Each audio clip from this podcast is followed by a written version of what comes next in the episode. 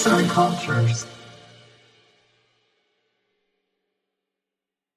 Merhaba sevgili dinleyiciler. Bugün Nietzsche'ye göre plastik power nedir? Memento ve Funes örnekleriyle açıklamaya çalışacağız. Nietzsche, felsefe denilince akla gelen ilk isimlerden biridir. Ortaya koyduğu özgün düşünceleri sayesinde bu üne sahip olmuştur. Nietzsche birçok konu üzerinde araştırmalar ve çalışmalar yapmıştır. Bunlardan biri de tarihtir. Yaşadığı dönem Alman devletinin merkezleştiği ve daha ulus devlet yapısını aldığı bir zaman diliminin içinde yer alır. Alman devleti bu süreçte özellikle tarih biliminden aktif olarak yararlanmıştır. Alman bürokratlar okullarda tarih eğitiminin çok önemli olduğunu düşünüyorlardı. Çünkü tarihten yararlanarak ulus devlet ve milliyetçi politikalarının meşrulaşacağı düşüncesine sahiplerdi.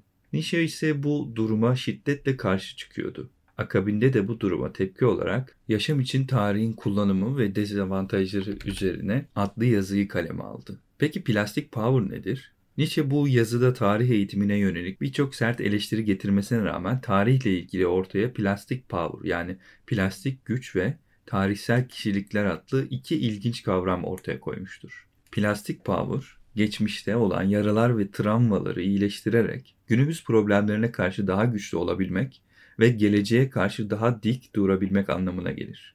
Japon kintsugi sanatı buna çok uygun bir örnek olarak verilebilir. Sanatçılar kırık seramik parçalarını birleştirerek ortaya yeni ürünler meydana getirir.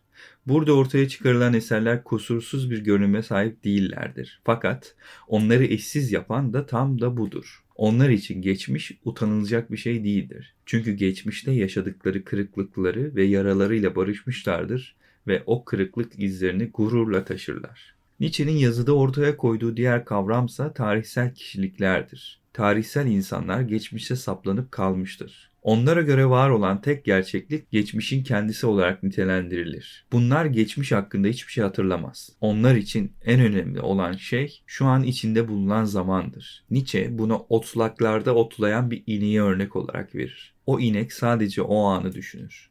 Onun için tek önemli şey şu an yediği otlardır. Yani inek bundan başka bir gerçekliğe sahip değildir. Son kişilik grubuysa tarih öncesi olarak adlandırılır. Bu insanlara göre tarih biliminin tek amacı içinde bulundukları zamanı daha güzelleştirmek olmalıdır. Yani tarih yaşama hizmet etmelidir. İnsan ne onu tamamıyla unutmalı ne de ona saplanıp kalmalıdır. Peki memento nedir? Memento Christopher Nolan tarafından 2000 yılında çekilen bir filmdir.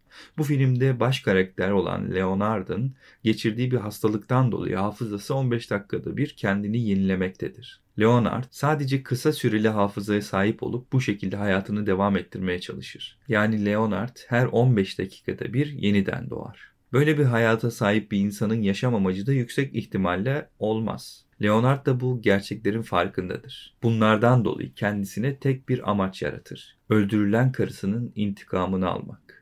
Bu durum onu hayata bağlar ama eğer bu hedefine ulaşırsa hayat amacı yeniden yok olacaktır. Bu yüzden kendini sürekli manipüle eder. Bir nevi hiçbir zaman çözemeyeceği bir düğüm yaratmaya çalışır. Böylelikle var olduğu süre boyunca kendisine yaşamak için bir sebep edinir. Leonard'ın sahip olduğu plastik power oldukça sıra dışıdır. Plastik power kişinin lehinedir ama asıl amacı yaraları iyileştirmektir.